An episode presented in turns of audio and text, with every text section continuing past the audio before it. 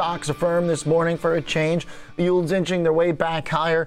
Not a lot of economic data. We'll check in on consumer sentiment right now. Let's talk about the status of the consumer at the Conference Board with the chief economist, Dana Peterson, back with us here on the program. Dana, good to see you again. Great being here. Thank you. Okay, so last time we spoke, we were discussing your team's downgrade to the overall economic outlook. What's the status a few months later here as markets have only gotten uglier? Well, we've only had to downgrade a little bit further. Uh, certainly the war in Ukraine is still weighing very heavily on commodity prices globally. And so that means higher inflation here at home and in the U S. And so we've had to raise our inflation forecast, um, looking for uh, prices to remain elevated, stay above the Fed's two percent target, even out into next year. Um, in terms of growth, we did downgrade again. We're looking at two point three percent for this year, but a lot of that's a function of the weak number that we saw in G D P in the first quarter. Um, but again, a lot of that was inventories and trade. The consumer and the businesses still held up. But still in all, we're looking for pretty moderate growth in the second half, certainly as the Fed is raising interest rates, looking at two more uh, fifty basis point interest rate hikes. We could see a pause there, or maybe the Fed still keeps going to get to two percent or even three percent sooner. So this is a really important point, and that is the level of inflation now, if it's peaking, versus what it'll be whenever it's done peaking. We get a lot of the dialogue lately around if the worst is past, but is that really what matters for policy? If the worst is past, but we, what if we settle into seven and a half percent? I mean, that doesn't change the situation, does it?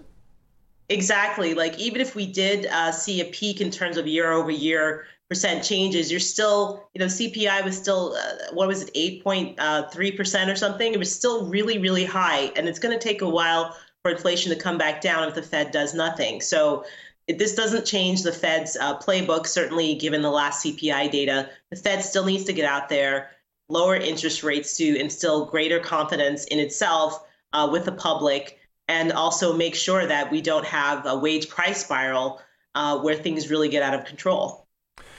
It's a tif- uh, difficult thing to do, though, right? Trying to see what level inflation plateaus into the future. How do we go about doing that? And um, how co- much confidence should we have in trying to assess kind of the long run potential of uh, where we might steady out? Yeah, that's that's a tough thing. Um, you know, you can put these things in a model um, and add in, uh, you know, put in your basic Taylor rule of what the Fed's doing.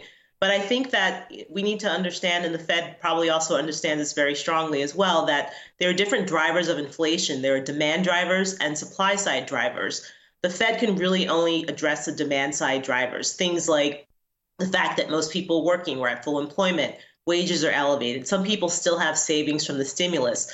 Uh, people are still buying houses. The Fed can address those issues with interest rate hikes, but the Fed cannot address Um, supply side issues that are outside of its control, including rising global commodity prices and also supply chain disruptions and labor shortages. So uh, the Fed, I think, is really going to do as much as it can to address those demand side fun- factors, but not uh, go full on to getting back to two percent, because a lot of that's still going to be these supply side factors that it cannot control.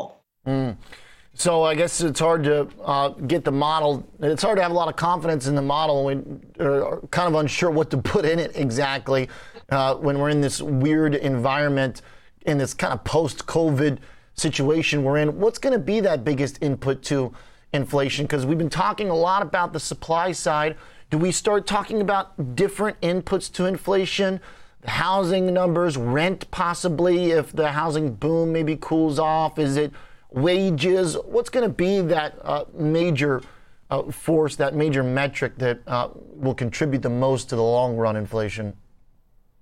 Well, I think labor is going to be a big issue, not only now, but going forward. Labor shortages are probably not going to go away. You have an aging demographic. People are retiring.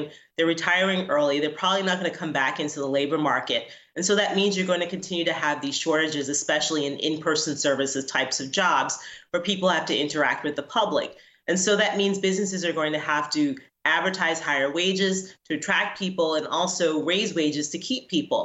And so with all of that, you're going to continue to have this upward pressure on wages that's going to feed through to consumer price inflation, certainly as businesses pass, and they have been, and they said they will continue to pass these higher costs onto the customer. So I think that's going to be a really big issue. The Fed is watching wages very closely, again, to avoid a wage price spiral. Mm. And uh, how do we define that, the wage price spiral? So wages keep going up and prices stay uh, elevated, or they do the opposite and uh, we crush demand too hard in our attempt to fight inflation? Well, I mean, the wage price spirals when uh, basically prices keep rising. Uh, the laborer kicks in their boss's door and asks for a raise. The boss capitulates, but then the boss says, well, I can't afford this, so we're going to pass it on to the customer. Well, who's the customer? The person they just gave a wage right. increase to.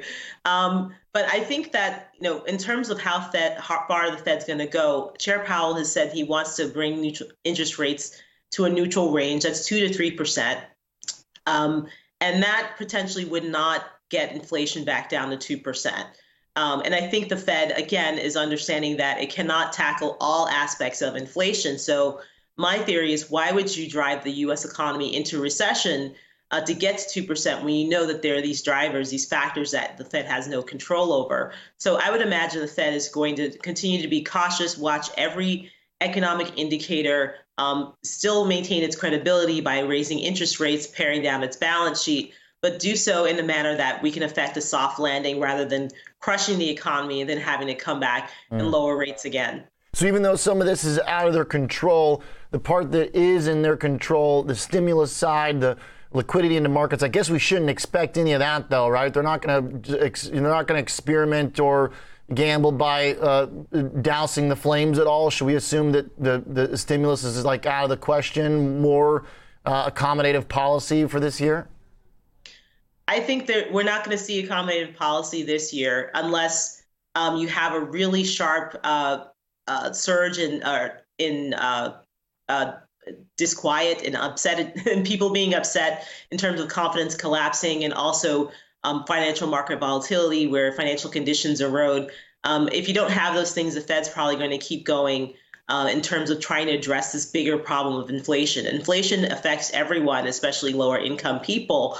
Um, and certainly you, the Fed wants to make sure that everyone's fully employed, but what matters is that you're not paying so much for, for goods and services that are basic, uh, even with your wage increases. Okay. Uh, Dana, always good conversation. Thanks for being here this morning. Nice way to end our week on the economic side. Thank you. Appreciate it. Begin the end of our week, rather. Markets opening right now. Dana Peterson joins us from the Conference Board.